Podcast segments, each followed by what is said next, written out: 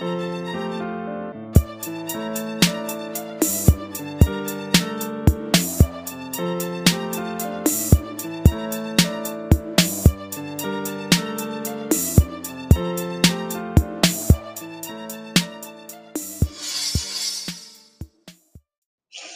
we are um we are in Kat's new dig. Yay! Kat is officially a homeowner, so congratulations. There's so much space.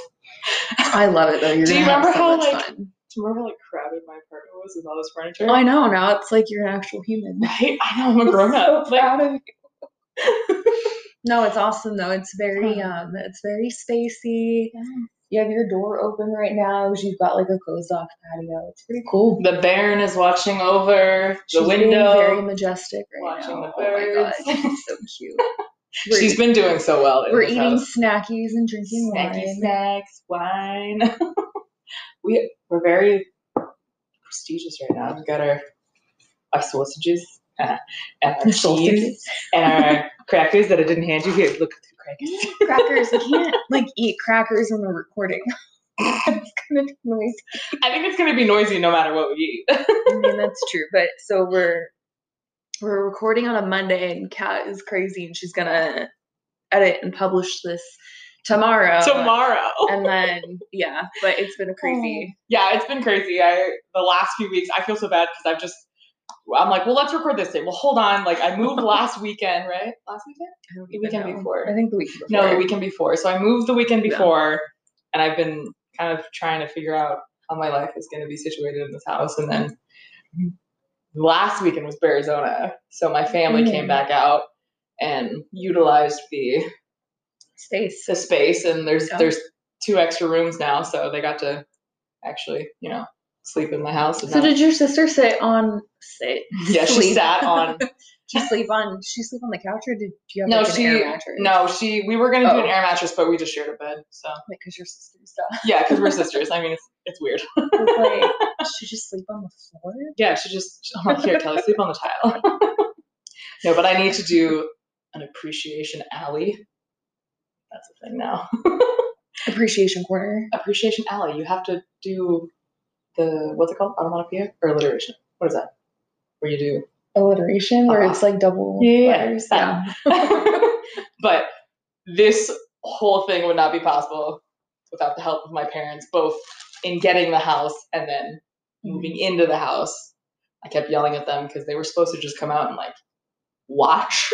That's not your family though. I know they're Yeah. they're stubborners. How that's where I get it from, but You're I like just appreciate the shit out I of them. remember you texted me and you're like, Yeah, I told my parents not to like lift anything and I'm like, Well, because we're all injured. Yeah, but have you met your parents? I have, Like- and I keep forgetting that I've met them. Apparently, every time I see them. You're their child. They're very proud of you, and yeah, they're gonna make sure you're covered. Oh yeah, but it was it was good. This the everything from the time we put in the offer to the time I got in here went so smooth. Like I just I I need you at some point to sit me down and walk me through the steps of how you did. This. oh I totally will. And I already Yes. gave you Victoria. Yeah, I have Victoria. So My realtor already know was if- beautiful. if I try to like talk to her, she's gonna be like, "We're gonna go look at stuff," and I'm like, Oh, "I'm yeah. not there yet." well, no, she what she what she did for us was she set up um like a um basically she sends you listings. You give her your parameters. So I gave her I want two to three bedrooms in this area, avoid this area, and then she just she set it up to where it sends you houses. So it sends you you, Okay. you don't have to do the work. You you just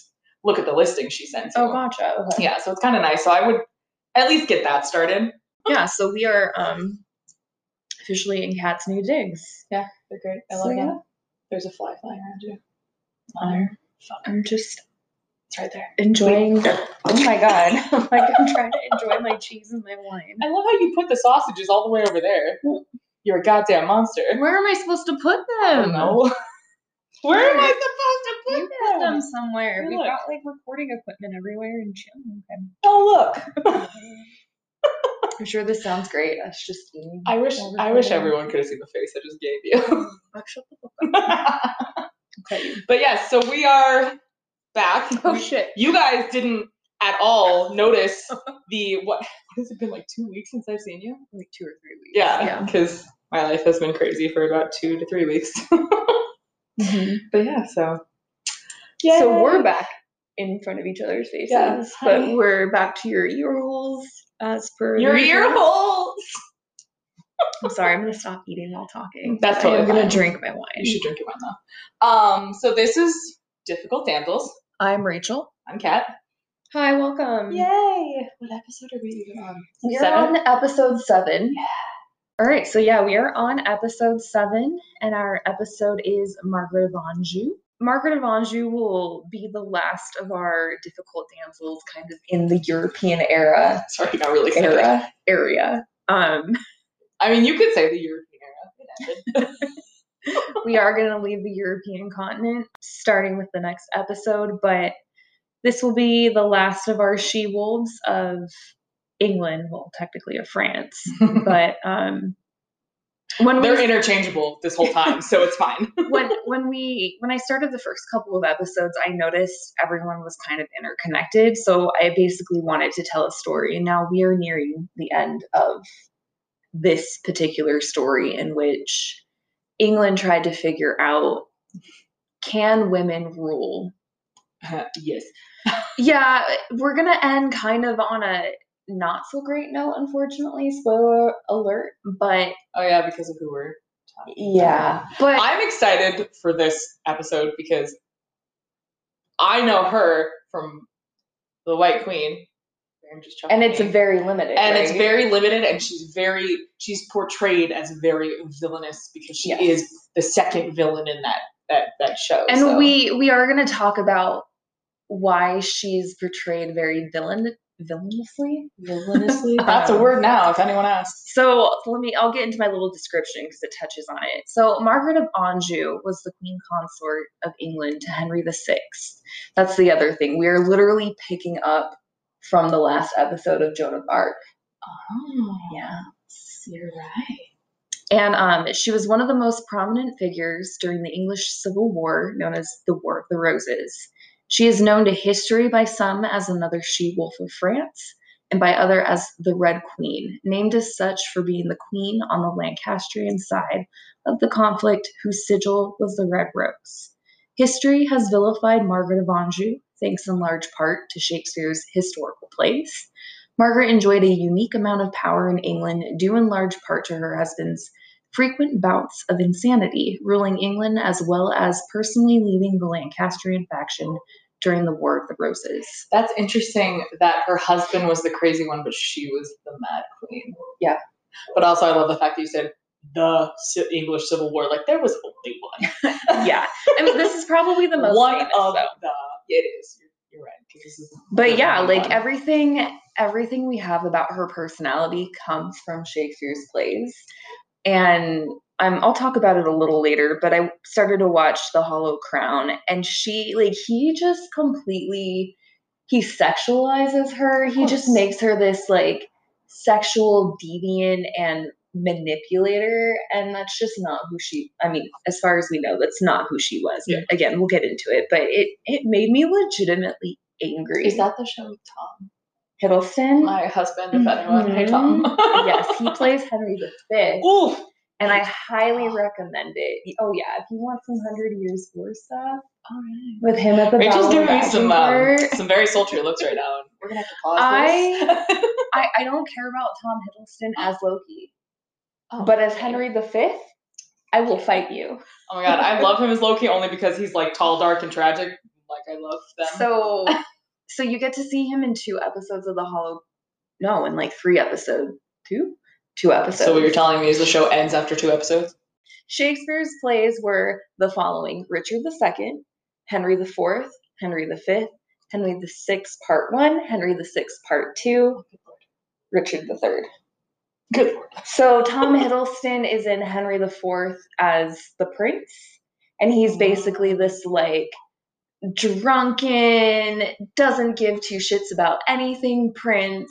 Um, Aren't they all? he's always in like brothels and bars and just having a good time and henry iv like he doesn't get along with his father because he doesn't take anything seriously dad then dies bam switches on a dime and Yes. suddenly henry v taking over france Fuck yeah. and yeah i highly recommend watching it but yeah okay so Just to- Circling back. yeah, I'm like, this isn't a podcast about Henry V. This is about the women of history. It's fun. I love I love when you go on. So, just to give you an idea of who Margaret of Anjou was, Edward Hall had this to say of her. He's just a random contemporary of the time. Great. This woman excelled all other as well in beauty and favor as in wit and policy, and was of stomach and courage more like to a man than a woman. Did you just say was of stomach and courage? Yes. Okay. So, what we're going to find out with our famous women is that they earn reputations for being worthy of notice because they act so like a man. You get that- How dare you wear pants, Joan of Arc? you, you get all these compliments, and it's like they were more woman than man, which made them worthy. But I did find it interesting. Right, we're gonna have dogs barking in the background. Occupational hazard. Sorry. So, a little bit of historical context. Um, the year Margaret of Anjou was born is 1431. This is the same year Joan of Arc is burned at the stake as a heretic in France. Oh wow.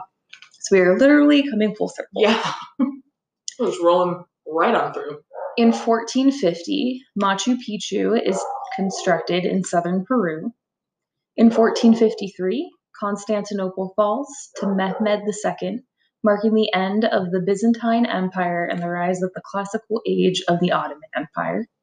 In 1469, Ferdinand II of Aragon and Isabella I of Castile marry and unify the country of Spain. Is that uh, Catherine's mom Mhm. and dad? Yep, yep. All right. we will do um, Isabella of Castile at some point. In 1478, the Great Mosque of Demak is constructed in Java, Indonesia. In 1481, the Spanish Inquisition begins. And then the years 1455 to 1485 mark the period known as the War of the Roses. Um, the English Civil War, I already mentioned, between the houses of York and Lancaster. Margaret of Anjou will be our eyes into the Lancastrian side of the War of the Roses. I'm excited because, like I said, like I, White Queen. Yeah, you know I- the York side. I know the. York side, but I'm really excited to learn about the other side. So Margaret of Anjou was born on March 23rd, 1430, which makes her an Aries. Hell fucking yeah! I already like her. I was like, hey, her birthday. Kat is an uh, an Aries. I actually like double checked. I was like, wait, I know that's around. She's born the day after my best friend in California. Hi, Clara. Hi, And she's born a week before me. Aries babies. Hell yeah. They like to stir shit up. We fucking do. You're damn right. Even if it's uh, not intentional, we just can't help it. So Margaret had one hell of a pedigree. Not only could she trace her line all the way up through both Eleanor of Aquitaine and Empress Matilda, but she was also the granddaughter of Yolanda of Aragon and could thus claim to be descended from the kings of Aragon in Spain as well. She Oh, is also King Charles VII of France's niece via his marriage to her aunt. Damn. Her father was Rene of Anjou, the Duke of Anjou and the King of Naples, Sicily, and Jerusalem, though this was kind of an empty title because although he was named king, he never actually ruled. Contemporaries of the time even called him a man of many crowns but no kingdoms. Oh, wow. That's an interesting title to have, I would think. Margaret's father spent much of her early childhood fighting, first against rival claimants to his wife's duchy in Lorraine. He was even captured at one point for a couple of years, ransomed, and then fled to Naples with his tail between his legs to hmm. try and conquer the kingdom of Naples in earnest, but alas, to no avail. Damn it. I love how it has been super quiet the last two weeks. and then all of a sudden you're here and we're recording and Well, it's super fucking loud. so we will eventually be venturing up to the loft. to the loft. Yeah, I think it'll it'll be a little better, but Yeah. yeah, it's what it is. We It might- be fine. We might eventually move up to that room just to be able to lock Hug. ourselves in and Oh. whoa. Kat just winked at me. So, and then of course, there is her grandmother, Yolanda of Aragon, who ruled the Duchy of Anjou as her son's regent. Lest we forget, Yolanda of Aragon was one of Charles VII's chief advisors. She had helped bring Joan of Arc to meet Charles VII back when he was an exiled king, and Yolanda of Aragon actively repelled the English military presence in France during the Hundred Years' War from her duchy in Anjou. that was The double-headed lady. Yeah. Yes. His stepmom. yes. Uh, not stepmom, but um, mother-in-law. Mother-in-law. Yeah. Close enough. And then um, her mother as well also ruled in Lorraine while her husband was away trying to win kingdoms that he couldn't actually. And then running back with his tail between his legs. Babe, this happened. Yep. so many contemporaries of the time suggest that these women helped to inform the style of rule Margaret would later go on to employ in England. She learned from a very young age that women were perfectly capable of ruling when their husbands and sons were absent. Women in England did not exercise a great amount of power in this time. Although women had been barred from inheriting the French crown due to the Salic law, they were still able to inherit lesser titles in feudal French society. The Salic law? Have you talked about that? I have not. Oh. But so basically, the Salic law. Basically, it's the patriarchy as a poster. Yeah. So in France, this was again, you remember during Isabella of France, her brothers. Yeah. So in order to make sure the throne passed to them and not their nieces, they enacted the Salic law, which completely kept women out of the line of succession for the French crown. Of course. but anyway, so women didn't really have a contemporary example. The last time they had an example, it was Isabella of France, 100 years previous to this, which obviously left a sour taste in the mouths of the English. so basically, Margaret grew up in a country where women could rule, and this is going to kind of backfire against her later Where down the women road. proved that they could Yes. and And they they they had the um, legal recourse to do so. Yes. All right. Um, So it kind of almost gives her an ego trip to start. it doesn't give her an ego trip. It's just she's literally seen an example of women leading when the men in their lives were incapable of doing so. and so it that's what she grew up with. Yeah. Whereas in England, there was nothing of the sort. Yeah. So that being said, Margaret was never intended to be a queen. So it is now the year 1444, and we are finally nearing the end of the Hundred Years' War. The crown of France had been contested intermittently for the last hundred years or so, thanks in large part to the claim Edward III of England had through his mother Isabella of France. The last couple of decades up to this point have seen the country of France devastated by English invasion and French Civil War. If you want the full details of this time period, go back and listen to the episodes on Joan of Arc of this podcast. Yeah, go back. Pretty much. So by now, Joan of Arc is dead, but her legacy lived on in Charles VII, reclaiming the French throne for France and slowly but surely driving the English out and reclaiming all lost territory. By the beginning of 1444, it is the English who are now seeking a truce with France. And as I'm sure we are all starting to figure out by now, the best way to secure a truce no, don't do it. Don't you dare. is through marriage. to a five year old. as long as you're not John, who's like, I'm lusting after a 12 year old. Are you kidding me? Right? and it just so happens that Henry VI of England is in need of a wife. So What is he Charles- now? 10? No, so he's he's in his twenties. Oh, okay. the question is, how old is Margaret? Oh, God. I don't want you to answer this question for so many reasons, So- but you're going to. I know you are. Charles VII had plenty of eligible daughters, but he was not about to offer up a princess of France this time to a man who still claimed the right to his throne. Instead, he's going to offer up a niece. Oh. Enter 14 year old Margaret of Anjou. I guess I should be happy that he's getting a little bit older. Henry VI is, I believe, 23. Still not great. But Not great. time but- period, we're getting better.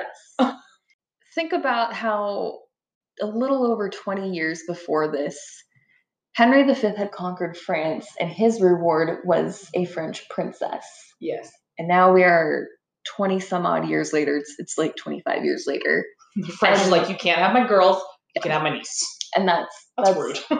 right. Yeah. Wow. So basically, that's how far we've come in. I mean, I get it because of what has just happened and what has just ended. And Yeah. The Shisa thing went through. the- So, the so English Margaret wasn't Joan, but still. necessarily the greatest surprises.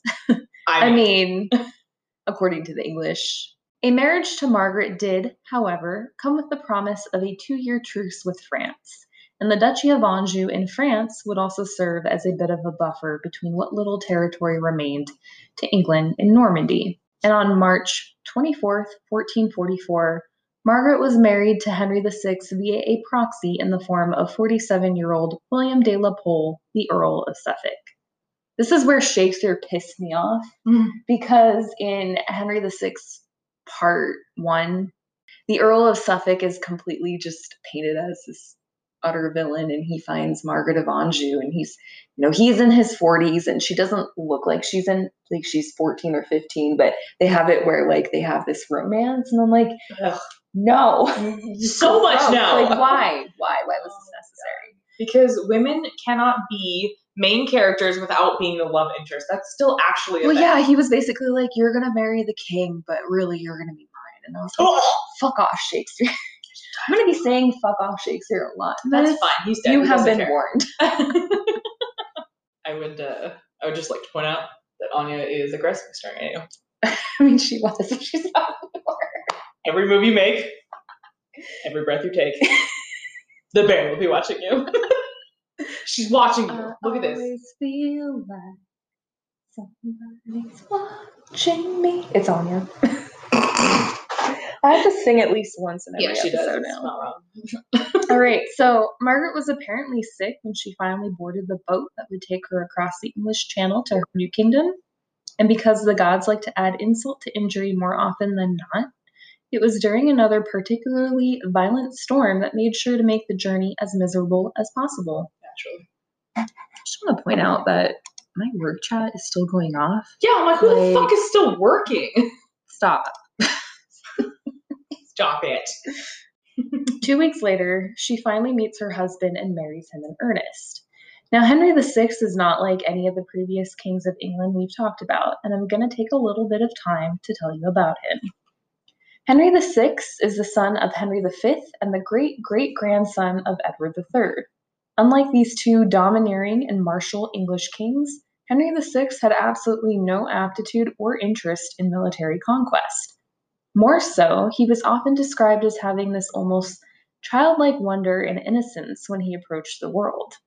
Despite the fact that he is now 23 and should have stepped into his full authority, his nobles were still very involved in the governance of his realm. And yes, this was as concerning to them as you might expect it to be. Through his mother, Catherine of Valois, Henry VI was also the grandson of the Mad King Charles VI of France. You'll recall from the Joan of Arc episodes that Charles VI was prone to bouts of mania.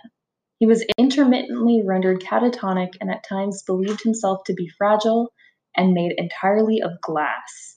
Although Henry VI has yet to exhibit any blatant evidence of mental illness, it would not be long before he'd have his own episodes. Oh no. That's Yeah. interesting that he thought he was glass. I thought I, I was like, do you mean like people thought he was fragile? And you just kept going. I was like, no, No, no, no, he literally thought he was made of glass. He he was made of So I guess he had, um, I think it was metal rods sewn into his clothing to like stabilize hold him. him up. He thought it like helped keep him from breaking. It's kind of sad. A little bit.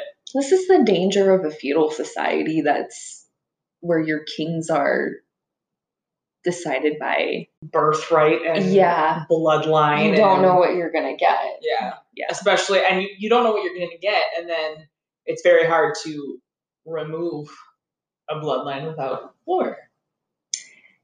And the opposite feudal option of that we are going to learn about in our next episode, and it's worse, Oh no. but better for us because it's a good story. Oh, okay. Wow. That. Yep. Okay. I'm going to have so much fun with it. I'm kind of excited. The early years of the marriage between Margaret and Henry were notably happy. They appeared to genuinely enjoy each other's company and often elected to spend together time together by choice. But the fact that Henry VI was such an amiable and guileless king was a bit problematic. His passiveness led him to accepting pretty much any proposal that was thrown his way, often completely ignorant to the greater context of whatever situation was put to him. Kings weren't supposed to make everyone happy. They were supposed to dish out the law and maintain a sense of order in the realm, often weighing rival claims of land against the greater good for the whole. Or at least, that's what the good kings tried to do. Now, the Duke of Suffolk had stepped up to be the intermediary between Henry VI and his subjects. This was not like the relationship we saw with Edward II and his favorites in Gaveston and Despenser. Suffolk actually did what he could to keep the ship afloat and help Henry VI to govern the realm, and had been his chief advisor up to this point. Margaret's first important task as queen was to help in the negotiations between England and France when it came to the county of Maine in France.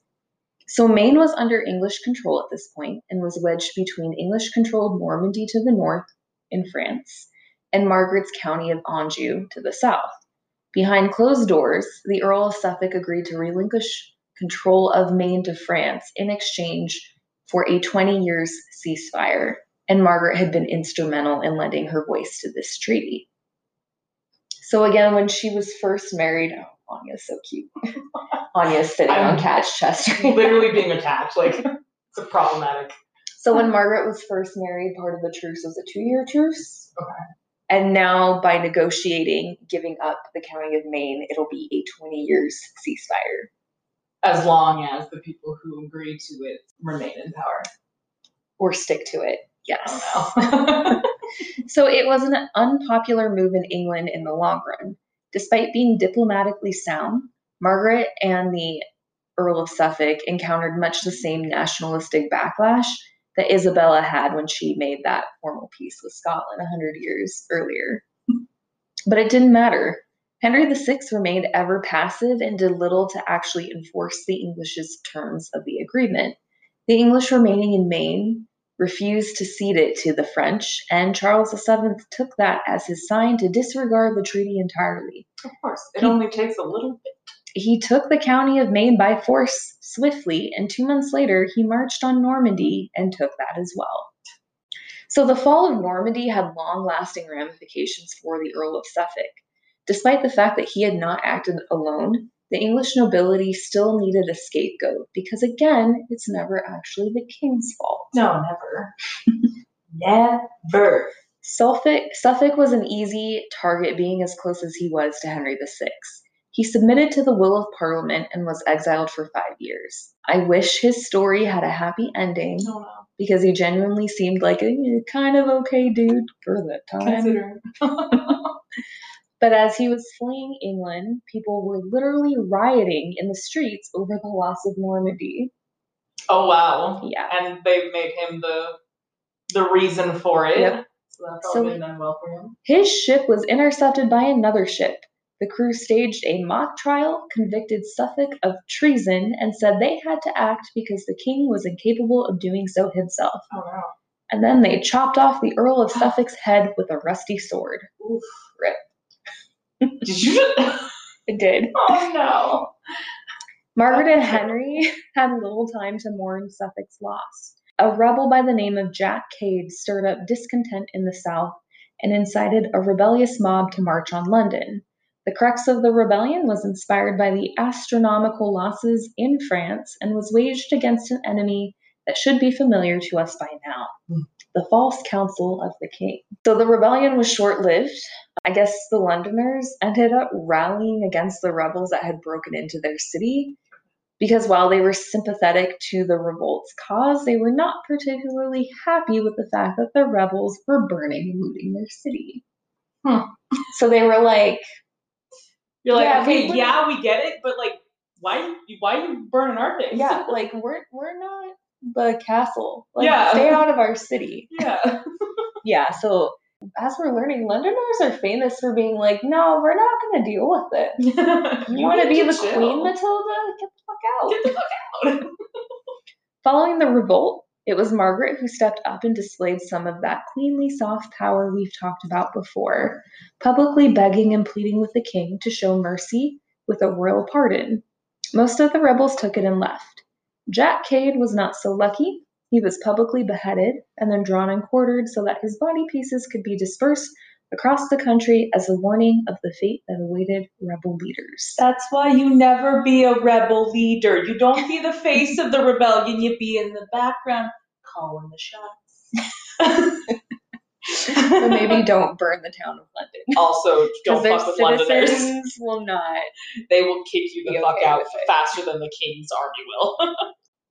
Without someone such as Suffolk to serve as a buffer between conflicting interests amongst the nobility and their guileless king, it soon became clear just how dangerous a pliable king could be for the stability of the realm.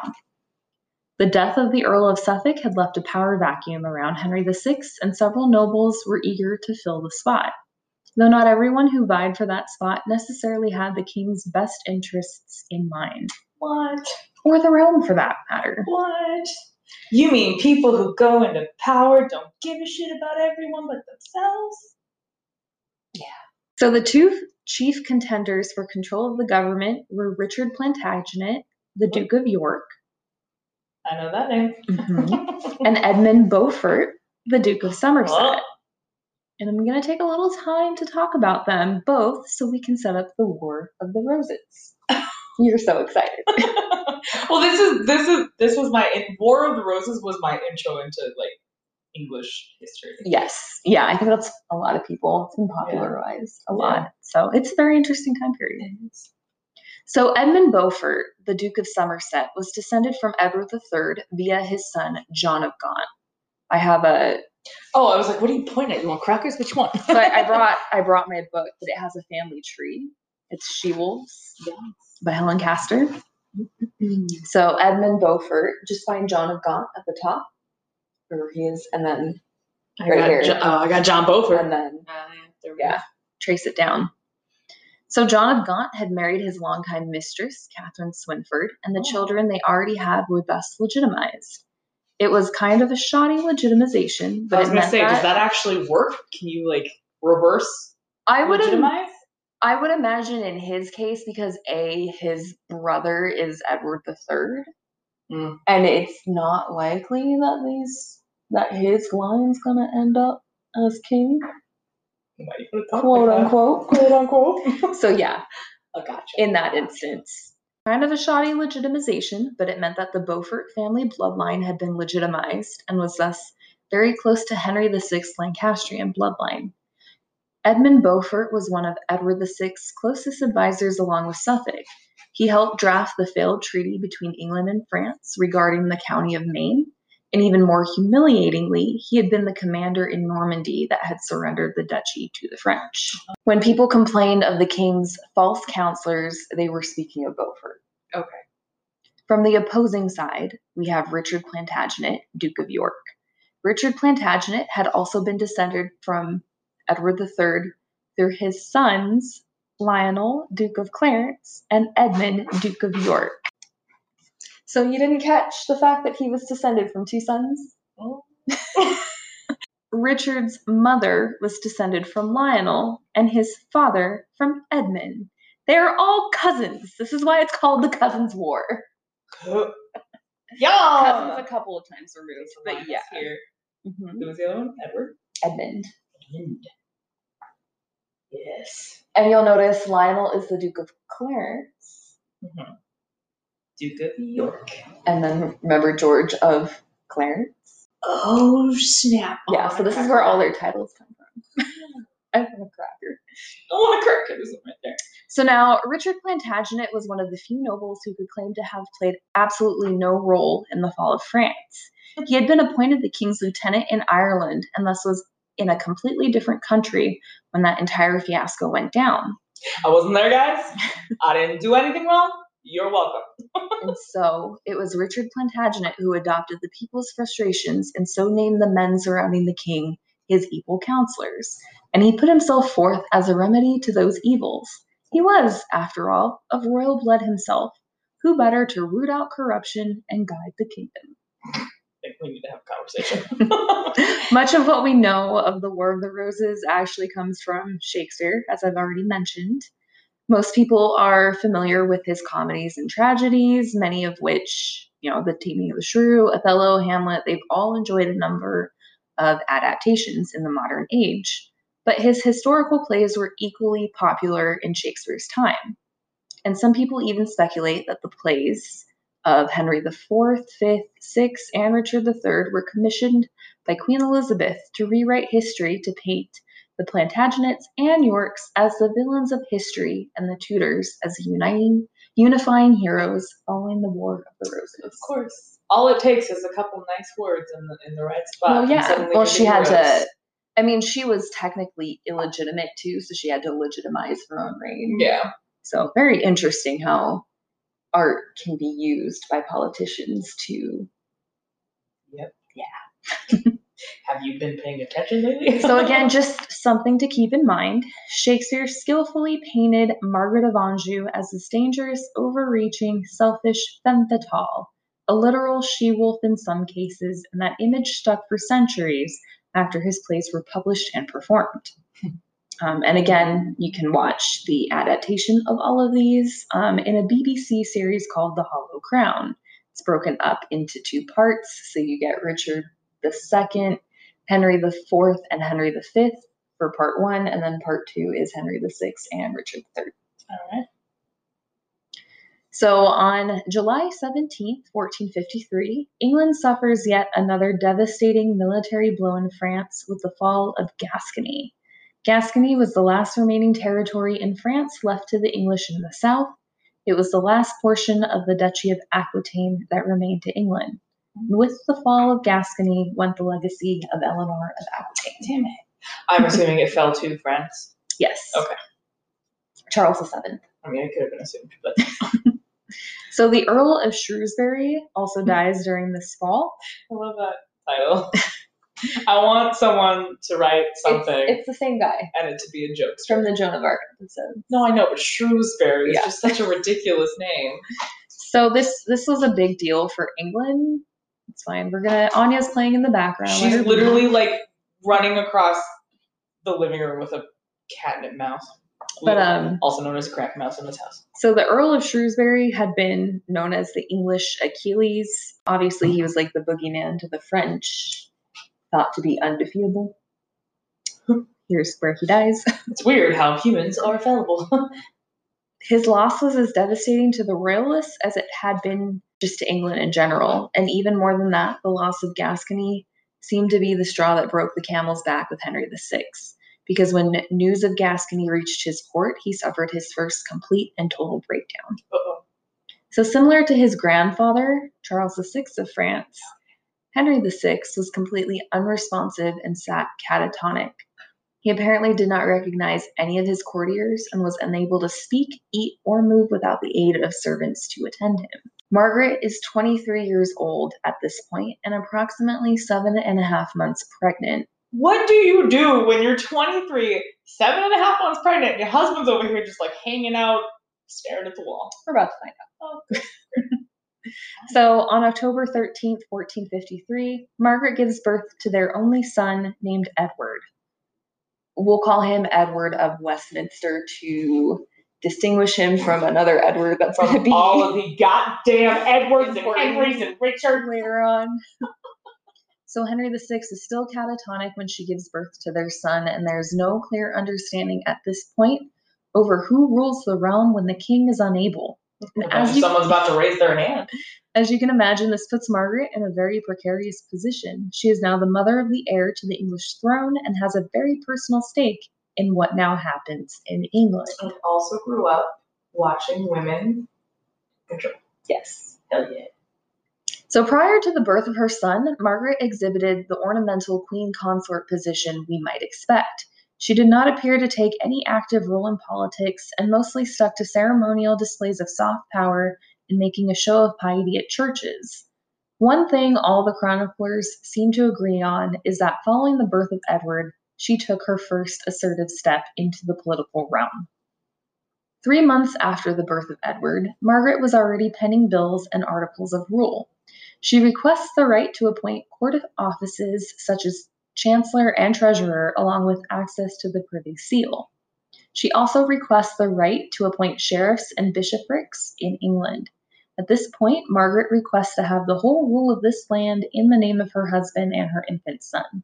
She is essentially asserting her desire to be the regent for her husband and have all the powers of his office while he remains catatonic. Hell yeah.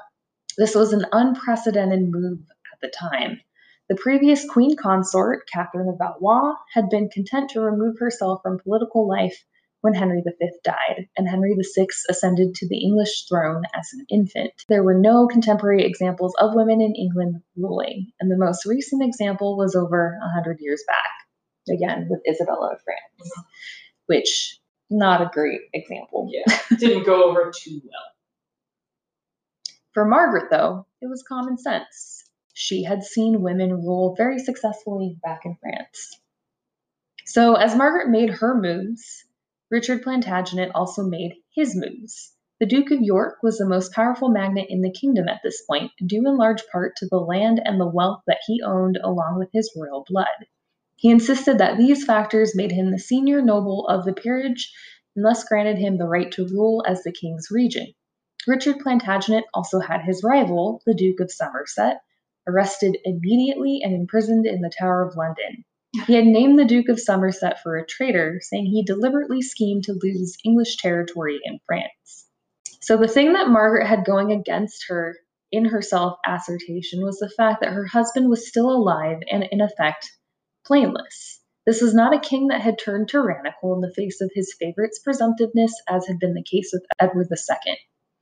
The king was also present in England. He was not physically absent due to warring in the Crusades, as Richard the Lionheart had been when he granted his mother, the Eleanor of Aquitaine, power to rule in his name.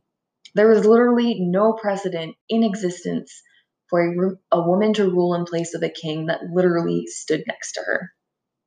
And on top of that, she was French, and France had delivered several devastating military blows to England following the death of Joan of Arc.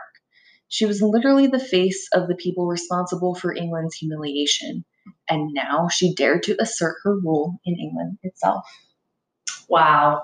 How dare she?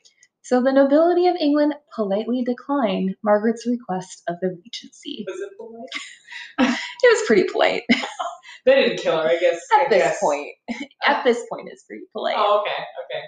Starts off nice. So, just as the council has been formed to rule in Henry VI's name when he ascended to the throne as an infant, so too had it been had it been reformed now. The Duke of York was named the protector of the realm, and to ease the concerns Margaret had for her son's line in the succession, he was named the Prince of Wales and the Earl of Chester as a sign of the council's loyalty.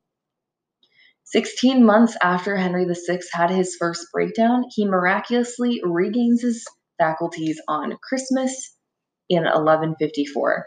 Interesting fact. You know what? we didn't have- That's that's exactly what I was thinking. It's always Christmas or Palm Sunday. Yeah. So I think they lied. Yeah. but anyway, I think, they, I think they may have um, stretched the truth and the days to make it seem all miraculous. Oh, it's miraculous and it's time 'Cause it's always religion Christmas. and always yeah. Christmas. Yeah. Like it wasn't Christmas. It was like December second. It was probably December like first. It's probably like September. Probably. That's the only two days that exist in religious times. Not long after he um, basically comes back, Ta-da, bitches, I'm back. Margaret brought their son to meet his father for the first time, and the Duke of Somerset was released from the Tower of London. All charges of treason immediately dropped. Oh, good. The Duke of York had ruled the realm about as well as could be expected given the circumstances, but his treatment of Somerset meant that his position at court was now precarious. The Duke of York left court a little over a month later, and it wasn't long before he gained a new ally in the form of his brother in law, Richard Neville, the Earl of Salisbury, along with Richard Neville's powerful son, also named Richard, the Earl of Warwick. Hey, Yes. I know that name. Yes, it's that Warwick. I heard Neville and I was like, wait a minute. So everything comes to a head when Margaret calls for a great council to assemble the peers of the realm in order to protect the king against his enemies in the city of Leicester. The Yorkists were not invited to the council, so it became clear to the Dukes of York, Salisbury, and Warwick that Margaret and the Royalists considered them enemies. So. Before the Royalist faction could reach Leicester, the Dukes of York, Salisbury, and Warwick, from here on out, I'll just call them the Yorkists, assemble a huge army to intercept the Lancastrian faction at the First Battle of St. Albans on May 22nd, 1455. It's the day after my mom's birthday. Not the year, obviously. She's not. Would hope She's a vampire. Yes, I forgot to tell you. So this battle was fought within the narrow streets of St. Albans, literally in front of the town people's shops and in their backyards. And due to the narrow confinement of the city streets, the casualties were few but calculated. And unfortunately for Margaret, Edmund Beaufort, the Earl of Somerset, had been amongst the casualties. It's been suggested that the Yorkists basically targeted the lieutenant Yeah. so they could weaken the Lancastrian regime. I mean, strategically speaking, yeah, Yeah. that makes sense. Yeah. So Henry himself apparently stood completely dazed under his battle under his banner in the market square of the city while his people died around him. He was just blank faced and ineffectual. He did not fight at all, and it seems like he wasn't entirely sure of what was going on around him. Oh my god! Can you just for just for a second take a minute to just imagine that? Like you're just hanging out at your favorite cafe. It's not a cafe. At the time. but what's wrong with that? Uh, and then your city gets attacked. People are dying in the streets, and your king's just like, like crickets are chirping around him. More like the birds in the trees. He seemed to be having a good time. Following the events of the First Battle of St. Albans, the Duke of York had been welcomed back into the king's company after kneeling to Henry VI, following his own victory and literally crowning Henry VI himself. So when Henry VI returned to his queen in London, he was surrounded by York soldiers. It was a clear public display of which faction was now in charge. So at this point, Margaret perceived the Duke of York as an outright threat to her husband's reign and the future of her son. The Duke of York was the next adult in the line of succession after Henry VI. You'll also remember that we talked about how Richard Plantagenet was descended from Edward III through two different sons. On his father's side, he was descended from the fourth son, Edmund, Duke of York. But on his mother's side, he was descended from Lionel, the Duke of Clarence, who had been Edward III's second son. Why does this matter? so, normally, the line of succession flows through the male line. This is why the sons of John of Gaunt, who had been Edward III's third son, had been kings. It's through John of Gaunt that we get Edward, sorry, not Edward, Henry IV, Fifth, and Sixth. You have five names to choose from, Rachel. Come on. I know. If England sticks to strictly using the male line, Henry VI is the true, undisputed king through, Henry, through Edward III's third son. But if the nobles decide to allow the female line of succession for consideration, Richard Plantagenet has a more senior claim because he descends from Edward III's second son. So normally they wouldn't even consider it, but now they're kind of like, mm, our king literally sits just staring at the sky, cloud gazing when. King has legitimate issues. Yeah. So Margaret is nervous now, and I honestly think she has every right to be. There are clearly more capable men than her husband swarming the throne like vultures. Their loyalty to the king is shoddy at best. She is an heir to the throne now, but he is an infant. And if the Duke of York and his allies could draw their, their swords on a lawful, anointed, and crowned king, what would happen if he suddenly died and her infant child became king? And to be fair, the Duke of York was also nervous. By killing the Duke of Somerset, a new but also old precedent had been set. We've already talked about what happens when nobles go to war with one, one another back during Edward II's reign. It becomes a slippery slope, and it definitely became a bit of a stain on the Duke of York's name, along with the Dukes of Salisbury and Warwick. So while the Duke of York submitted himself once more for the title of Protector of the Realm, a new rival to his power grab emerged. But rather than another powerful duke or earl, it was the queen who emerged. Dun dun dun. So Margaret of Anjou would lead the protectorate. Like Isabella of France, she put herself forward on behalf of her son and her husband. She could be trusted to act in good faith for them both, as the wife of one king and the mother of a future king. And on February 25th, 1456, the Duke of York officially resigned as protector of the realm, his support amongst the nobility quickly dissipating as Margaret emerged on the political scene, with her intentions made explicitly known to the court. Interesting. So London becomes comically empty of nobles at this point as they all retreat to their own fortresses. As a Lancastrian queen, Margaret moved to her fortress of Tutbury in the Duchy of Lancaster. The Duchy of Lancaster was the largest and wealthiest duchy of England at this point. Interestingly enough, Game of Thrones, Mhm. House Lannister is inspired by House Lancaster. Interesting. And um, in the books, I, I think it's touched on in the show, but in the books, House Lannister is known for the wealth of their lands. So the Duke of York also retreats to his castle in West Yorkshire, and the Earl of Warwick retreats to his fortress in Warwick. I like to think of them as little pieces on like a chessboard or a game like the Settlers of Catan. Everyone's gathering their resources. They're eyeing each other across the board suspiciously, waiting to see who is going to act first. You know, maybe try to steal somebody's lumber or farm token, which of course would mean war.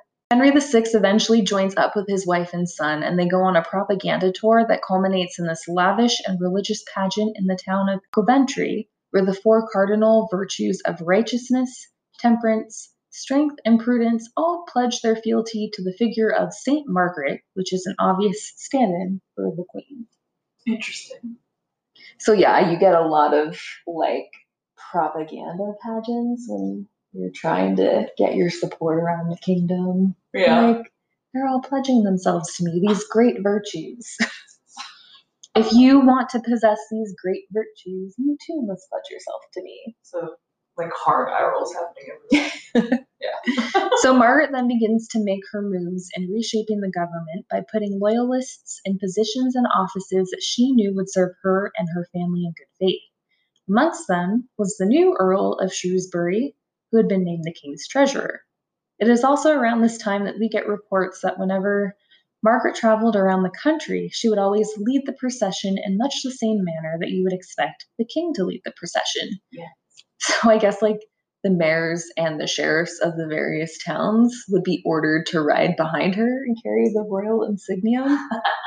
How dare she? It's almost as if she were a queen regnant at this point rather than a queen consort, I mean, she. And she is 26. So the more Margaret asserts herself, the more it starts to kind of backfire against her. Her husband was already this hapless, ineffectual, and completely pliable king. By asserting her own will, it served to emasculate the king even further, because again, the patriarchy. If a woman could rule her husband, it must mean her husband is weak, and a weak king of England does nobody any good. In fact, weak kings often find themselves suffering tragic fates. Just ask Edward II and Richard II. it, ju- it just floors me. It's like They look now you think so like again. he's literally having episodes of just not being God, he's there. divine by God. but he's having episodes. He literally He's sat God. Watching most Christian king. a town it's not his fault. murdered, His wife and now because his wife is being it's like, "Bitch, get it together, or I will."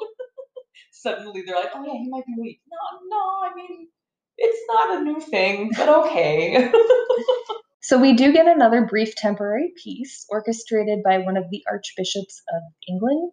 It culminates in this comical spectacle of Yorkist and Lancastrian factions literally walking down the streets of London hand in hand with one another. You have Margaret of Anjou and the Duke of York bringing up the rear of the procession, walking hand in hand, as the leaders of the two rival factions, supposedly signifying their reconciliation. Who started singing "Kumbaya"? And sure enough, this temporary peace was also short lived. What? The, Come on. the Duke of York is reinstated as the head of Henry VI's protectorate, which of course pisses off Margaret of Anjou. She's like, this whole thing was orchestrated so that he remains away. You also have the Earl of Warwick, who was notoriously hot headed, nearly coming to blows with members of the royal household in London. so he'd be me. I'd be him. Yes, you would. So when he Do fled, you want to fight? When when he fled, his father, the Earl of Salisbury, and the Duke of York both left London with him. For Margaret's part, and this is where you'll see the bulk of the criticism against her, she found herself drawing a very strict and narrow partisan line between supporters of the crown and the traitors. If she caught any whiff of sympathy or support for any of the Yorkists, she named these people for traitors. By this point, Margaret had absolutely no intention of ever finding a middle ground with York, Salisbury, or Warwick. She's drawn a hard line. Oh, yes. It's at this point that the Yorkists commit themselves to open warfare against Royalist forces at the Battle of Blore Heath.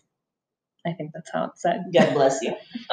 The Earl of Salisbury delivered another blow to Lancastrian forces when Lord Audley was slain, along with 2,000 men. And when more royalist forces intercepted the Yorkist army bearing the king's standard, much of Warwick's army just melts away on its own. Because the moment, They're like, we're gonna. yeah, I guess like the moment the king's standard appears, they're like, Yeah. yeah, we're not fighting the king. No, no, no, no. Like it's it's okay to like outright fight someone else, but when you outright fight the king, especially with her hard line that she's drawn, they're like, we choose life. We're gonna we're gonna go. The Duke of York flees with his son, Edmund, to Ireland. Salisbury retreats with his son, Warwick, and the Duke of York's eldest son, Edward, flee to Calais in France. Yes, it's that Edward. Okay. I'm like, wait, wait, wait, wait. So at this point, Margaret declares them all openly for traitors. The Duke of York's wife and younger children, which would include George and Richard, are captured and placed into custody because they'd re- they had remained behind in England.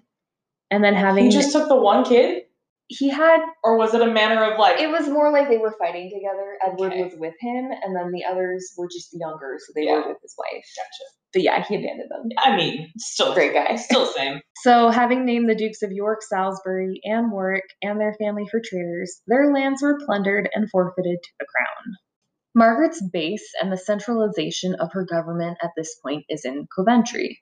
The Plantagenets control the middle portions of England and the northwest. Having moved her court to Coventry, she slowly began to lose support in the south, including London. Normally, this would be the point where our difficult damsel would be gathering support to invade England.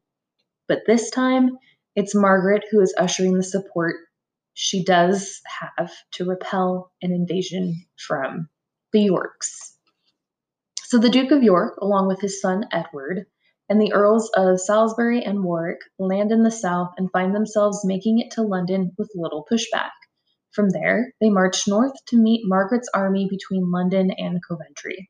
So Coventry is just a little north of London. Mhm.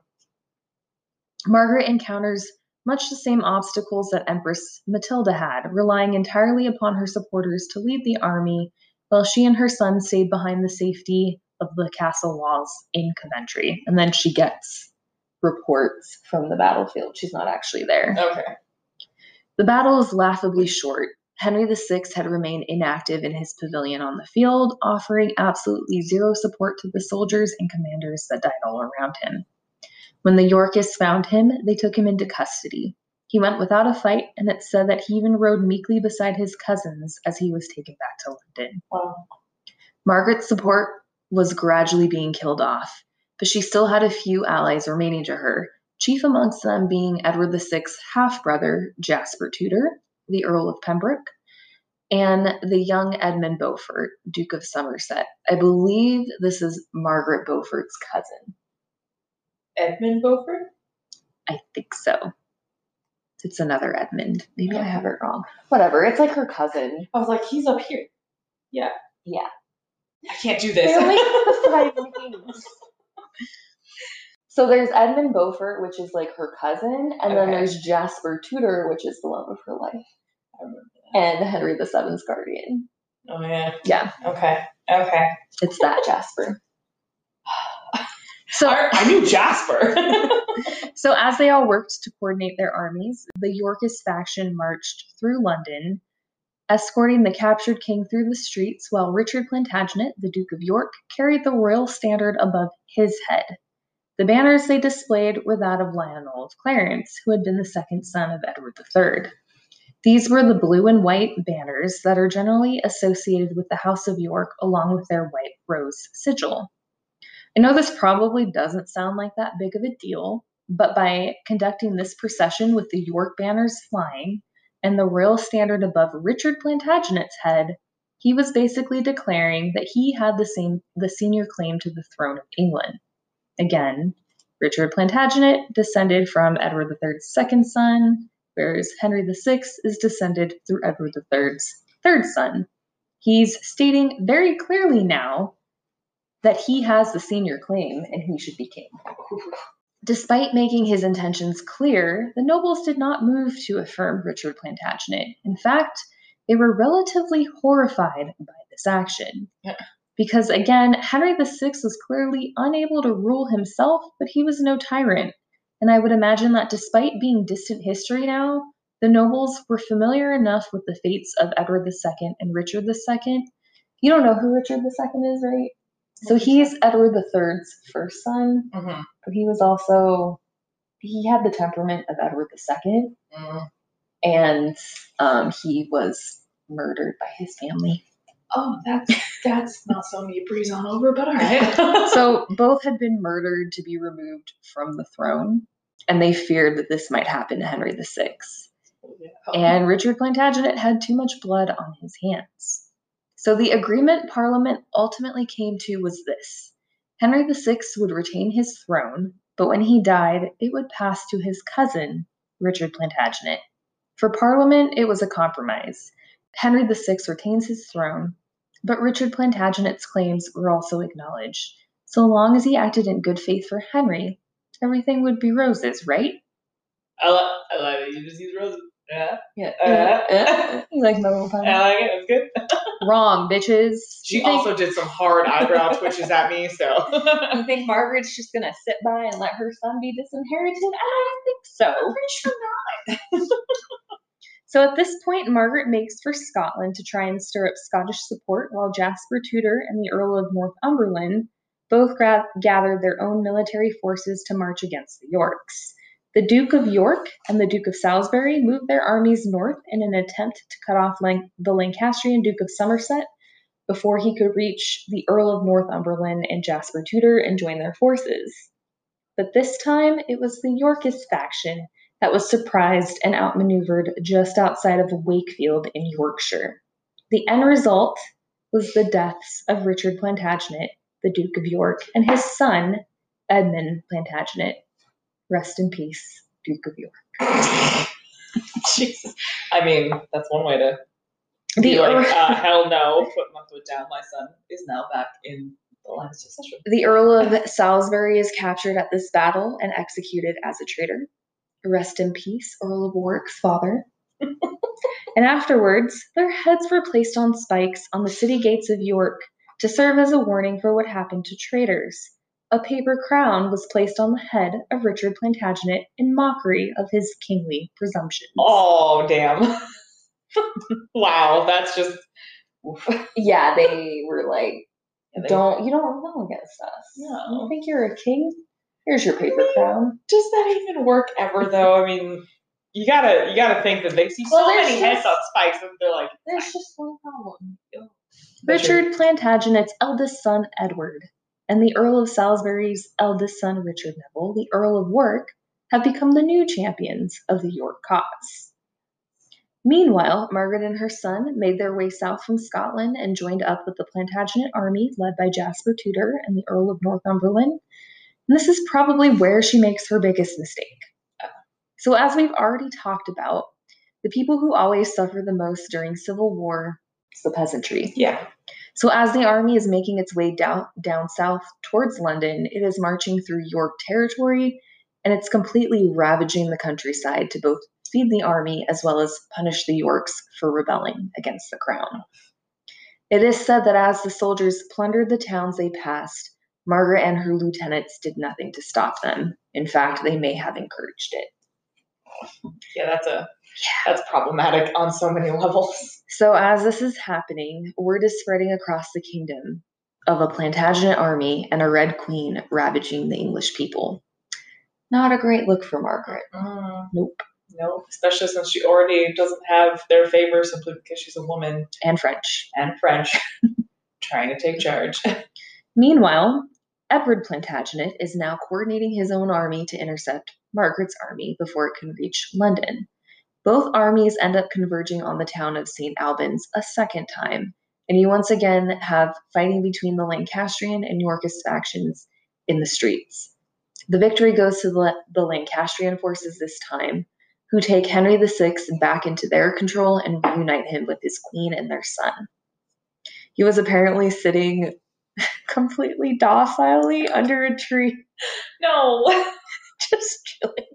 Just hanging out. He was under fine. I'm just gonna, I'm gonna sit here. He had his bubbles, you know, he was just blowing them, having a good time. It was a beautiful sunny day. Rare for London or England. Oh my gosh. Yeah. Oh wow. I mean, we shouldn't be laughing because it's horrible, but It's that's so bad, but it's. it's such a great visual. Uh. It's a comic, comic visual for sure.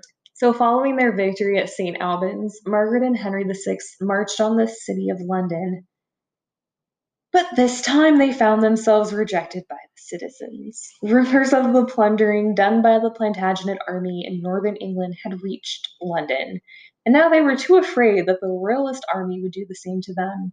So, like Empress Matilda, Margaret and Henry VI are denied entry into Go fuck yourself and your bullshit. We don't want it in here. They're forced to retreat back north of the city. Isn't that amazing that when people rise up, it can Mhm. actually do something? What a thing! How weird. If only, you know, we stopped fighting each other. Yeah, weird. Right? Oh, What Up would happen, I wonder. Right? So while Margaret's forces were repelled, Edward Plantagenet and his cousin Warwick received completely different reception in London. The city opened its gates for the York faction, having declared for the young Duke of York. And so, this is the point in history where the young Edward Plantagenet emerges as the new contender for Henry VI's replacement, with his cousin, the Earl of Warwick, at his side, about to be named for a kingmaker.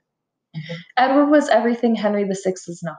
The chroniclers noted that he was incredibly handsome, tall, and athletic, while also being politically astute. He was charming, a recently proven battle commander, and perhaps more importantly, in full possession of his faculties. He had his wits about him. It's weird. He looked the part of a king, and on March 4th, 1461, he was crowned in London as King Edward IV of England. Max Irons is playing him. He looks the part of the game for sure. Right.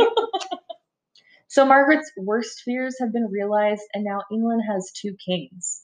One is a simpleton, ruled by his wife and utterly incapable of fighting at the head of his own army. The other is young and virile, and unlike Henry VI, when the Lancastrian and Yorkist armies came together to fight, the York king is fully present at the head of his army and fights with his men in the field. While the other one's sitting by the tree. Couples are really nice. On March 29, 1461, the two factions face off against one another outside of a Yorkshire village named Towton. The Lancastrian faction is led by the Duke of Somerset and the Earl of Northumberland. Their king hides behind his queen's skirts from the safety of the city walls of York. The York faction is led by the young king himself, Edward IV, and his cousin Warwick, now named the Kingmaker. Margaret can only wait anxiously for news of the battle to arrive. And when it does arrive, it's bad. It's very bad. It's real bad. The Battle of Towton was probably medieval England's most devastating battle. Approximately 50,000 men fought on the field, and the estimated number of casualties range anywhere between 28,000 and 38,000. Jesus, that's more than half. I can do that. That's really bad. and the majority of the casu- casualties are Lancastrian. One of them was the Earl of Northumberland himself, but another of Umber, another of other Lancastrian lords are also dead. Fourteen members of the Lancastrian peerage were captured. Margaret of Anjou has lost, and now Edward IV is the indisputable King of England. Wow. It's at this point that Margaret, Henry VI, and their son all flee to Scotland. They are no longer the royal family, but fugitives. And so long as they remain alive and at large, Edward, the, Edward IV's reign will never be completely safe. A couple of key Lancastrian leaders also fled Towton and are fugitives. The Dukes of Somerset and Exeter have both fled, along with Jasper Tudor, who at this point is the guardian of a young boy named Henry, Henry Tudor that will go on to cause trouble for the Yorks a little later down the road. I'm glad they call him Henry Tudor. We're going to save that for another episode. Just two shit that I'm in love with. Well, it's because he's technically not of a royal line. Yeah. He is, but it's through his mother. Yeah, which how dare you? Yeah. Margaret eventually flees to the French court with her son, hoping to find some support from her uncle, King Charles VII. But he conveniently dies right before she can get to him. That bastard He's been around for like 40 years at this point. doesn't give him an excuse to just was, die. it was time. It's inconvenient. So his son has now ascended to the throne. This is Louis XI, who is said to be far more cunning and duplicitous than his father had been. And although he pledges to help her, it does not come cheap. He basically offers her a loan and makes Margaret promise that if she takes the throne of England back for Henry VI, she'll give up Calais in the process. Mm. And Calais is literally the last remaining French city under English control. In London, Edward IV and Warwick have instigated a new propaganda scheme to tarnish the fugitive Lancastrian queen's reputation. This is where you get the tales of her as this ruthless, unrepentant monster. People recall the fact that Lancastrian soldiers had raided the northern countryside during the war, killing people and burning their crops. The subject of her son's paternity also becomes a subject of mockery, as people were keen to suggest that Henry VI was too ignorant to know how to lay with a woman, and so clearly there was no way Edward was his son. Isn't that gross? yeah. It's just gross. Yeah. Yeah. But also, if you think about it, she was directly or indirectly responsible for their father's death. Oh yeah, very yeah. much responsible. So I mean, yeah, they have a they have a, they have reasons, but it's still awful. but it's always when it's a woman involved. It's Mhm. always oh, it's always sexual in nature. Yeah. Yeah. that's the part that I'm just like, you had plenty with her just being this ruthless asshole that Yeah. was killing people. Yeah. You could have left it at she was rampaging and not and probably instigating, but So some of the slander clearly had slivers of truth in it, at least as far as the destructive nature of war goes. The propaganda was deliberate in pointing out the frailties of, hu- of female leadership.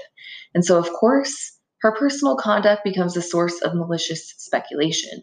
The fact that she has fled to France only serves to, to fan the flames as well. Here is yet another foreign queen cavorting with the ancient French enemy.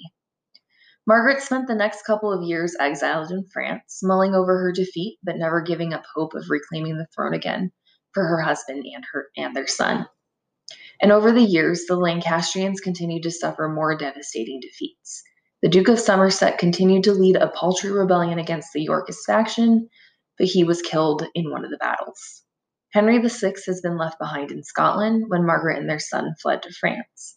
The small guard of attendants remaining to him moved him from castle to castle in the northern counties of England that remained sympathetic to the Lancastrian cause.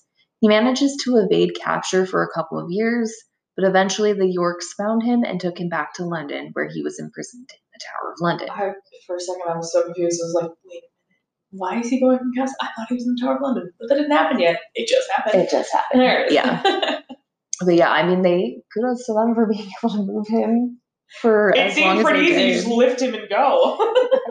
right, So the pony. so the pony, Henry. tree that we want you to sit under. Just look at the tree. It's beautiful. Go sit in the tree.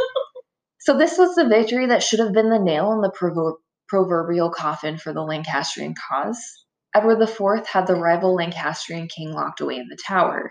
Meanwhile, Henry VI's troublesome queen and their son were impoverished and exiled in France. That should have been the end of it, and perhaps it would have if it weren't for the infighting within his own camp that followed when Edward IV decided to take Elizabeth Woodville for his queen. Unless the White Queen begins. TV show from Starz, if anyone's curious. Beautiful. and it's also based on books. I'm going to try and keep this short and sweet because this may be another story I tell later down the road. Edward IV married Elizabeth Woodville. It had completely disrupted the alliance Warwick had planned between England and France. Warwick had intended to, to deliver yet another sort of French princess to England, and instead got a huge brood of ambitious Woodvilles. Brood. Suck my dick. Later. what color would you like to choke on? As Elizabeth Woodville's family gained more prominence in the Yorkist court, it served to disenfranchise both Warwick and Edward IV's younger brother, George, the Duke of Clarence. It seemed that George had his own designs for the crown. His troublesome ambitions would go on to plague Edward's reign long after the Lancastrians were dealt with once and for all. Spoiler, this is a happy story. It gets worse from Warwick was by far the bigger. He was a very ambitious man and had been at the head of the Yorkist fraction. Fraction. fraction. It is fracturing. faction from the start, back when Edward's father had been the face of their opposition. He had a shrewd political mind and had a notorious short temper. For his loyalty, he'd been rewarded with the titles of Captain of Calais, Great Chamberlain, Admiral of England, and the Warden of the Borderlands with Scotland, and all the wealth and power you'd expect to come from such titles. And yet, it seemed he always wanted more. Well, that's the problem with ambitious people. They don't stop being ambitious. Once they hit goals, they find new goals. And sometimes those new goals do not have anything to do with you. Precisely. so the Earl of Warwick had been named for a kingmaker, and indeed it was very unlikely Edward IV would have been able to take the throne of England had he not had his cousin at his side. But just as the man could make a king, he could also unmake a king.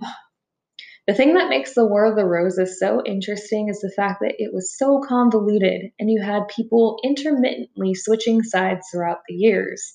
Friends became fast enemies, and enemies fast became, well, not friends per se, but reluctant allies. Just say it, friend. As the strife between Edward IV and Warwick continues to grow, Margaret is watching closely in France and waiting patiently.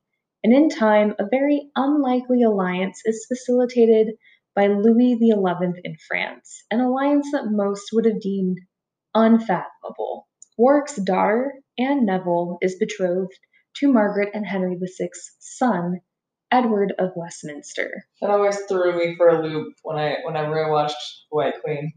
Where I'm just like, after everything. Again with the after everything. He just wanted He just wanted power. Yeah.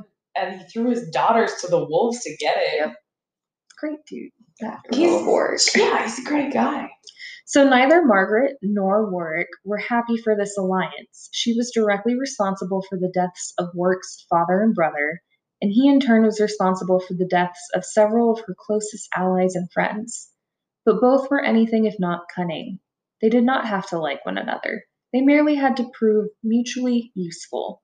In Margaret, Warwick had an opportunity to get revenge against Edward IV for disenfranchising him and potentially place his own daughter on the throne of England.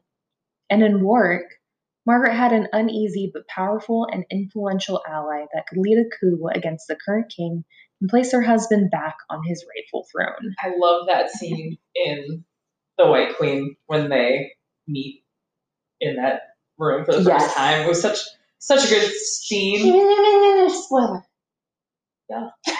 I'm just saying. So when Warwick and Margaret finally meet face to face in the French chateau of Angers, she apparently made him kneel before her for 15 minutes. The disgust on her face, plain as day. The actress who played her, She's so good. she did such a good job where you're like you hate her, but you're also just like Like, I hate you, but I kind of I hate you, but I admire the shit. Anne and Edward of Westminster were betrothed. Margaret would not would not leave for England right away. Warwick was to prove himself first by traveling to England alone and removing Edward IV from the throne and replace him with her husband. Only after he secured the throne for her husband would she and her son return to England with their fleet.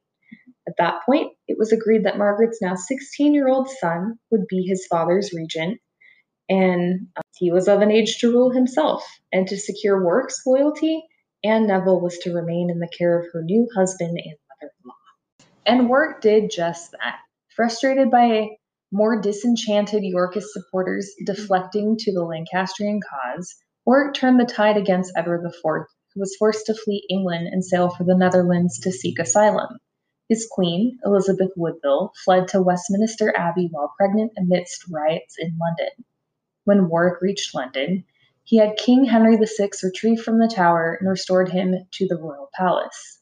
On October 13, 1470, Warwick himself placed the crown atop a bewildered Henry VI's head. Also a good scene where you just feel really bad for Henry. You feel so bad for him. Yeah. It doesn't get better. the Lancastrians were officially back in power. It was an unsteady power, spearheaded by Yorkist deflectors with dubious intentions. But it was the, the best that Margaret could have hoped for. When she and her son, along with Warwick's daughter, Anne Neville, were finally ready to sail for England, they were met with foreboding storms that continually pushed their boat back towards France. the universe is like, no, stay here. I feel like every time this comes up in our story, I'm like, y'all are about to die. yeah, right? The universe is trying to help you out and give you nice, easy warnings that you just completely ignore. It gets worse. the same storm that had continually blown Margaret and her son off course helped to facilitate the return of Edward IV at the head of a small contingent of Burgundy forces. So his exile had led him to Burgundy, which was the known enemy of France. Yet another story I don't have time to tell, but Didn't you kind of sort of tell it in last one? yeah, it gets worse after that. Oh, good. Yeah. They'll remain the enemy of France for a long time. Warwick rode to meet the newly returned king at the Battle of Barnet. Amidst a field of fog, Lancastrian forces were said to have attacked their own men amidst the, con- the confusion. Warwick attempted to flee. He was pulled from his horse and had a dagger thrust through the visor of his helm. The kingmaker was officially dead. Margaret and the reinforcements she brought made landfall an hour later on Oh, English soil, but it was too little too late. She received word almost immediately of Warwick's death, and just like that, all the planning that had lasted approximately 10 months had gone up in flames. There was little time to dwell on it. Margaret and her son made for Wales, where they intended to meet up with Jasper Tudor and the Lancastrian opposition he'd been forming. Edward IV and his forces were fast on their heels and chased them across England. And eventually, Edward's army caught up to Margaret's. While she retreated behind the walls of a nearby monastery, it was her 17 year old son's turn to take over the Lancastrian army. And so, the two Edwards clashed in one final battle for control of the English throne. And it was there that Margaret of Anjou's 17 year old son, Edward of Westminster, was killed on the field at the Battle of Tewkesbury, and with him went the last of the fight she had in her. Margaret was captured three days later. She did not fight her captors and went obediently, if stoically. Edward IV rode back to London with the Lancastrian queen in captivity. A day after their arrival, Henry VI was found dead in a tower. The official word was that Henry VI had died from melancholy after hearing about his son's death, but the prevailing rumor that remains to this day was that Henry VI had been murdered in his sleep upon the York king's orders. Nobody dies naturally in the Tower of London.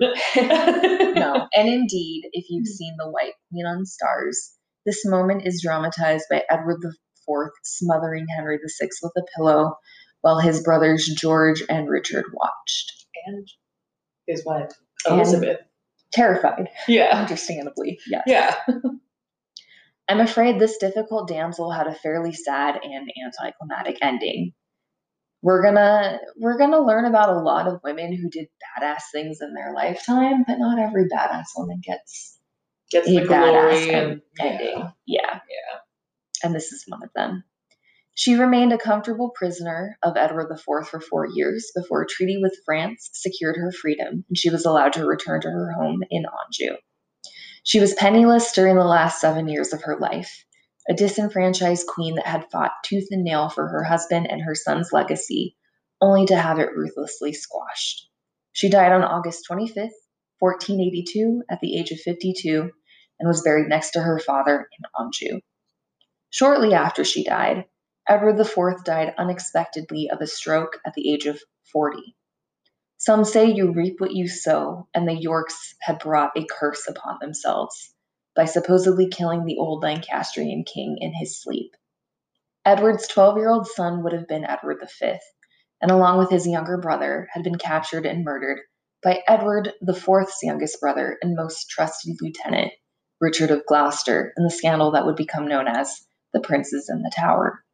Richard of Gloucester became King Richard III after usurping the throne from his nephew, and will go on to become one of England's most reviled and, and nefarious kings.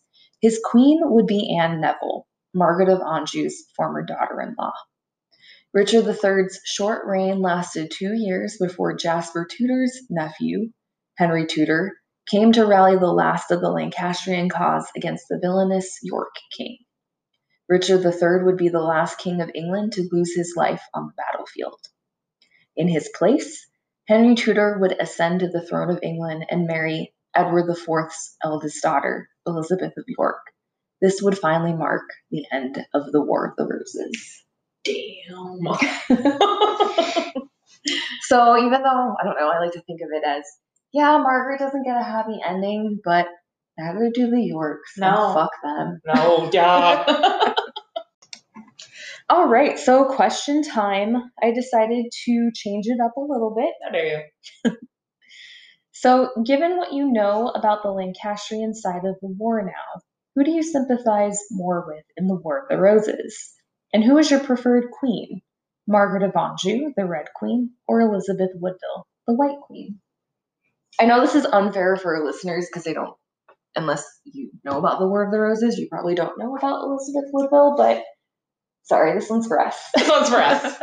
Well, honestly, I I can't I can't get away from the White Queen. You just like Rebecca first. I know it's bad.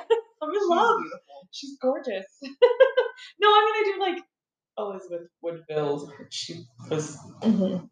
Nothing essentially and rose to being a queen and Yeah. and the way it was played off in the White Queen, she was a badass in her own right. And Yeah, I, I may cover her one day. I kind of want to cover her mom.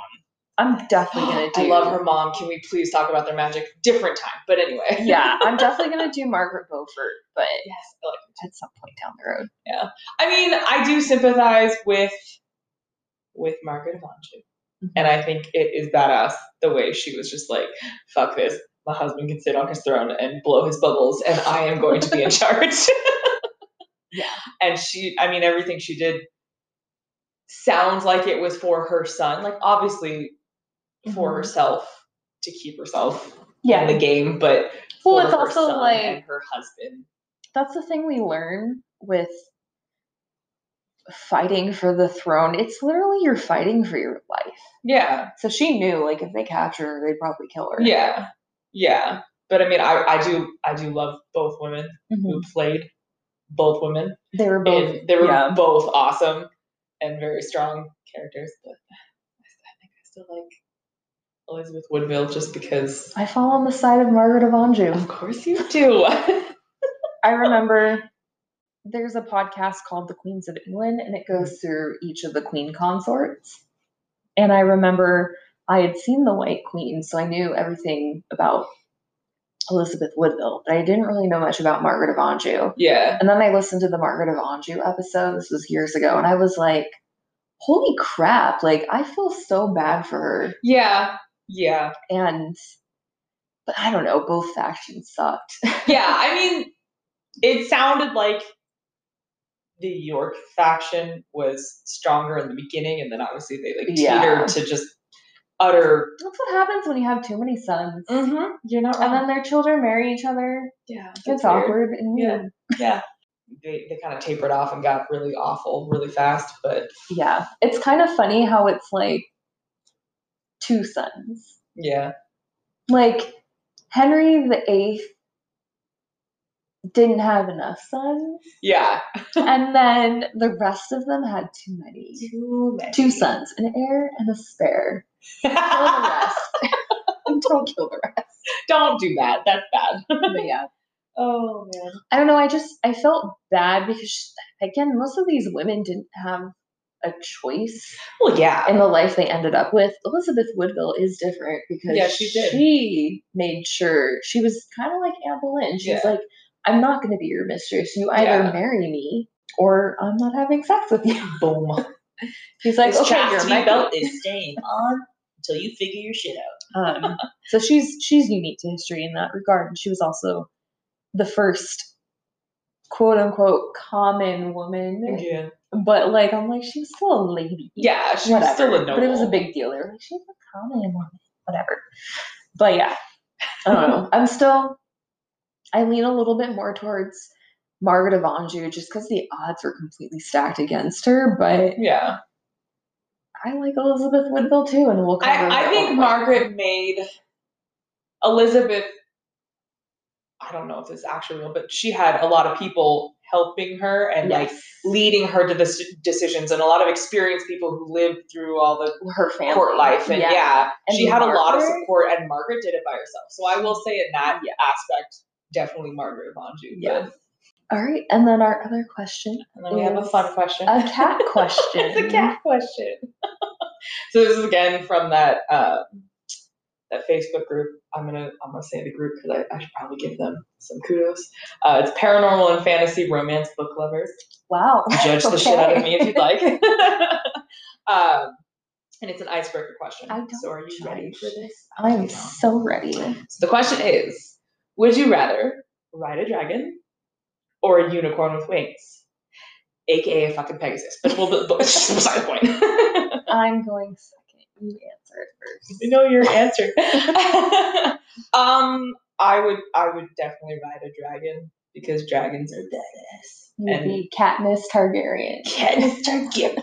exactly. no, I've just always had a, a fascination with dragons. dragons and Yeah. Unicorns just don't do it for me, if they have I wings. love both. I do. I yeah, I mean I like both, but if I had the choice to ride one, Yeah. it's definitely gonna be a dragon, even though it's probably really uncomfortable to ride a dragon. It's funny because in um in a Song of Ice and Fire, when they describe Daenerys riding Drogon, it's very erotic Of course it is. because he's warm between her legs. Yeah. yeah, no. that sounds yeah, that sounds yeah. I, I remember the scene. It was a really good. It was very well written, but I was like, Oh. oh, do you need a moment to yourself? I also I also love how there's so many different ways to imagine a dragon. Imagine dragons. Huh, let's see where they got the name. Weird. But no, there's just so many different ways to Sometimes they picture talk, dragons. Sometimes they don't. Yeah, sometimes and they're friendly. Sometimes they have scales, sometimes they have feathers, sometimes they have bat wings. Like there's just so many different ways to What what's your dragon look like? um I definitely like the bat wing aspect with the talons at the end because duh. Um but I definitely like the the metallic-y scales and but I also like the fact that they have feathers too. So. Fire dragon or ice dragon? Or something else. Probably ice dragon only because the colors that are associated with ice dragons are like blues and purples and, Silver. and yeah and silvers and I like I like that palette. But I mean Nice. shit, dude, I, I'll collect them all. They'll be my Pokemon. Yeah. all right, so I'm really excited about your answer because I know your Oh. answer. Well, my answer is another. I, I know I'm going to make a lot of. Her answer is none of the options above my but jaw. it's very neat. It is. So mine would be a cat dragon. You can have Anya. I'm totally putting wings on Anya one Halloween. Do it. Oh my god. Oh Okay. And little hearts. so so the reason I say that is this is legitimately a thing with me. So um with my ex-boyfriend I used to spend Christmases with his family and I remember they were really cool. They'd always ask like what I liked because they wanted to make sure to get me something I liked. And his sister-in-law was like, "Well, what do you like?" And I was like, "Well, I like cats and I like dragons." Mm-hmm. and she was like, "So you like cat dragons?" And I was like, Like I never thought about it like that, but now yes. Yes. Yeah. Yes, I do. I don't even. What would that even look like? Amazing. And then so it became, Toothless. it became a thing. So she she legitimately. I don't think she ever found a cat dragon, but it was it was a thing we used to laugh about. And after that, I always cat dragons was just a thing. Every time you say cat dragons, I always I always think of Toothless from How to Ride Your Dragon. So one of my back when I was trying to online date, I don't do it anymore. I'm sorry. God. You you There's last a, longer than There's a pandemic going on. No, but one of my usernames was Cat Dragon. Yes, it was, of course. I got some interesting messages like, I also still owe Kat her dragon. cat dragon. I have the drawing you have. That I drew. made. It was like it was like a cat that dragon. yeah, it was like a cartoon, but I have Yeah. it. It's at my um my desk at work. I still have it. that makes me happy. um i was in a d&d role-playing game with some friends and i made a druid character she was this feral druid who had no social skills whatsoever That She makes me happy. raised in the woods yes. and her companion was a cat dragon Hell yeah. so yeah that's my answer So maybe now that I have this loft space, yes make my fucking cat dragon that Okay. you promised me it's very aggressive, and now I don't want to do it. please i want a cat dragon oh, anyone out there, either a dude with a beach house or a cat dragon. I thought you were gonna ask someone else for a I'm portrait. I was like, fuck off, it's gonna get to you eventually. I am low maintenance. I don't require much. This is bullshit a on every level. and a cat dragon. she doesn't require much from her boyfriends. From her girlfriends, on the other hand. I just want a cat dragon. is that so much to ask? yes. All right, guys. Well, thank you for hanging out with us. Rachel brought Jock 2.0 with her goddamn pants. I did. They were so comfy. I got them with purple. No, Jock 2.0 is- Oh, Jacqueline. Jacqueline? And Jacqueline. Oh no, it's talking to me. We should go. Thank you guys so much for listening. This has been Difficult Damsels. Please rate and review us and subscribe. This is how we get the podcast out there. Yes, please tell all your friends, Yes, tell your all your friends. frenemies. Hey, thank you to my aunt Madison. She um she keeps like posting Spotify reviews. I really Yay, appreciate that. thank I you. see it. You're amazing. I Thank took. I also took pictures yes. this round because my house isn't de- devastatingly full of boxes. So we'll post You all the fun. can find us at difficult.damsels at gmail.com. We're also on Facebook and Instagram, mostly Facebook because kind of hate Instagram for business because I haven't figured it out. I don't do Twitter, so Yeah. no. that'll happen when we get a media Never. specialist. Yeah. If anyone wants to work for free. Actually, I- somebody offered. My friend will talk about it. whoa. Hi, Okay. Mandy. Who? Mandy. Oh, hey, Mandy. But yeah, um, everyone stay safe and stay difficult. Yep. Thanks, guys.